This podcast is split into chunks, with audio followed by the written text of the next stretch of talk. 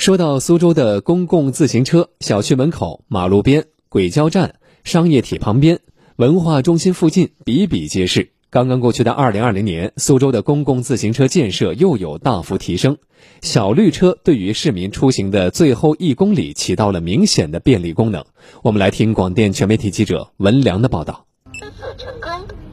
昨天上午八点半，在轨交四号线青树湾的一个出口处，市民小张一出站就用手机扫码租借了一辆公共自行车。小张告诉记者：“地铁加骑行是自己每天上班的交通模式，方便。有时候懒得走路就骑一下。”与此同时，家住新城郡小区的陶女士也骑了公共自行车来到地铁口还车。她说：“步行过来要十分钟，小绿车骑行过来只需要四分钟。如果家里有汽车，开到这边也不是很方便。嗯，大家都会选择这样绿色出行，因为这个也涉及到市区那个停车难，嗯，还有堵车的这个问题。”据了解，二零二零年市区新建公共自行车站点三百四十个，新增公共自行车两万辆。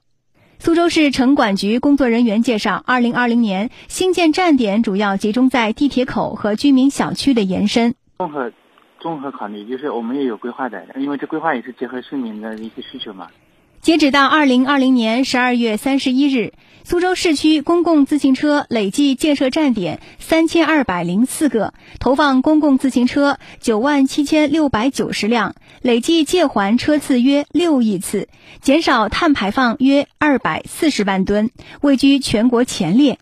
二零二零年骑行最高峰为十一月十八日，单日借还车次超过四十五万次。地铁口、商业中心、居民区、旅游景点成为公共自行车使用热度最高区域。其中，青树湾地铁站的公共自行车点年借还车次高达三十一万次，成为二零二零年度最热站点。苏州市城管局工作人员：它是周边的需求比较大，